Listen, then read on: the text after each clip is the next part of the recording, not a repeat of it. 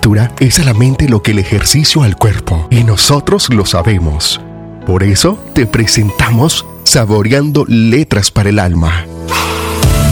Déjate sorprender por una dosis de literatura. Saboreando Letras para el Alma. Una entrega especial de Expresarte Comunicaciones. Cuando yo tenía seis años, vi en el libro sobre la selva virgen, Historias vividas, una grandiosa estampa. Representaba una serpiente boa comiéndose a una fiera. He aquí la copia del dibujo. En el libro se afirmaba, la serpiente boa se traga su presa entera, sin masticarla. Luego, como no puede moverse, duerme durante los seis meses que dura su digestión. Reflexioné mucho en ese momento sobre las aventuras de la jungla y logré trazar con lápices de colores mi primer dibujo. Mi dibujo número uno era de esta manera. Enseñé mi obra de arte a las personas mayores y les pregunté si mi dibujo les daba miedo qué habría de asustarme un sombrero? Me respondieron. Mi dibujo no era un sombrero, representaba una serpiente boa que digiere un elefante.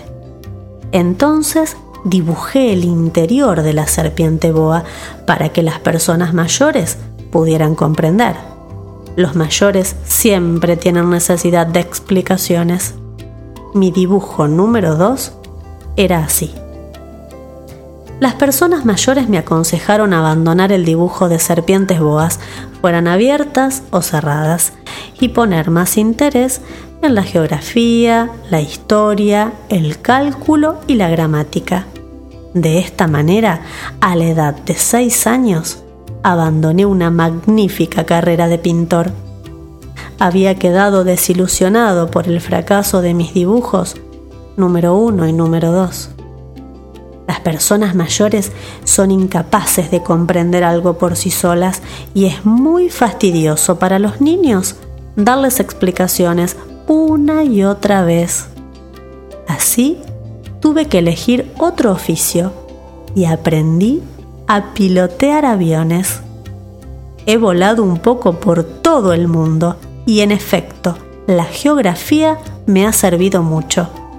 Al primer vistazo puedo distinguir perfectamente China de Arizona.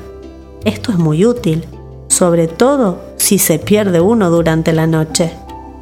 A lo largo de mi vida he tenido multitud de contactos con multitud de gente seria.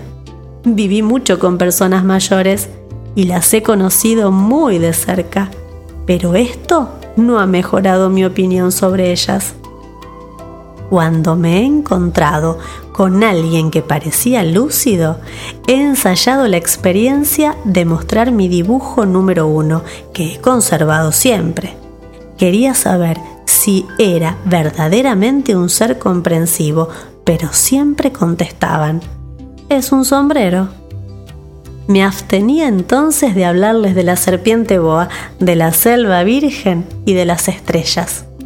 Poniéndome a su altura, les hablaba de su mundo, del bridge, del golf, de política y de corbatas.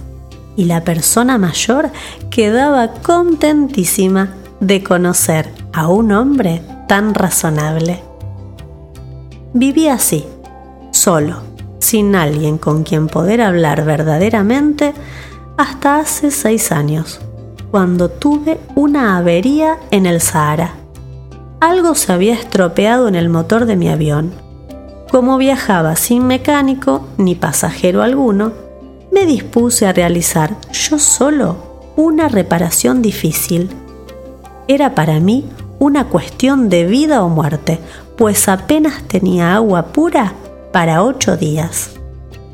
La primera noche me dormí sobre la arena, a unas mil millas de distancia del lugar habitado más próximo estaba más aislado que un náufrago en el medio del océano. Imagínense, pues, mi sorpresa cuando al amanecer me despertó una vocecita que decía, Por favor, Píntame un cordero. ¿Eh? Píntame un cordero. Me puse en pie de un brinco y frotándome los ojos, miré a mi alrededor. Descubrí a un extraordinario muchachito que me observaba gravemente. Ahí tienen el mejor retrato que más tarde logré hacer de él. Aunque reconozco que mi dibujo no era tan encantador como el original. La culpa no es mía. Las personas mayores me desanimaron de mi carrera de pintor a la edad de seis años, cuando solo había aprendido a dibujar boas cerradas y boas abiertas.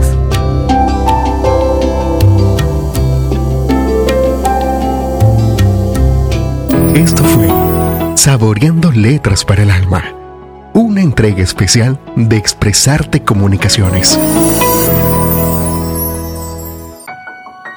Expresarte Comunicaciones, un espacio para mentes inquietas. Somos una comunidad de escritores, comunicadores y lectores. Creemos en la posibilidad que tenemos algo importante que compartir al mundo. Aportar contenido de valor a la sociedad mediante la creación de un espacio abierto y democrático para el libre pensamiento, creando contenido audiovisual de calidad, podcast, literatura, programas de radio, cursos y más y además de entretener, edifique y contribuya positivamente al crecimiento de cada individuo. Un lugar donde los comunicadores, artistas, oyentes y lectores encuentren un espacio para difundir, conectar y crecer. Conoce más y súmate a nuestro proyecto en expresarte.net o síguenos en las redes sociales como Expresarte Comunicaciones.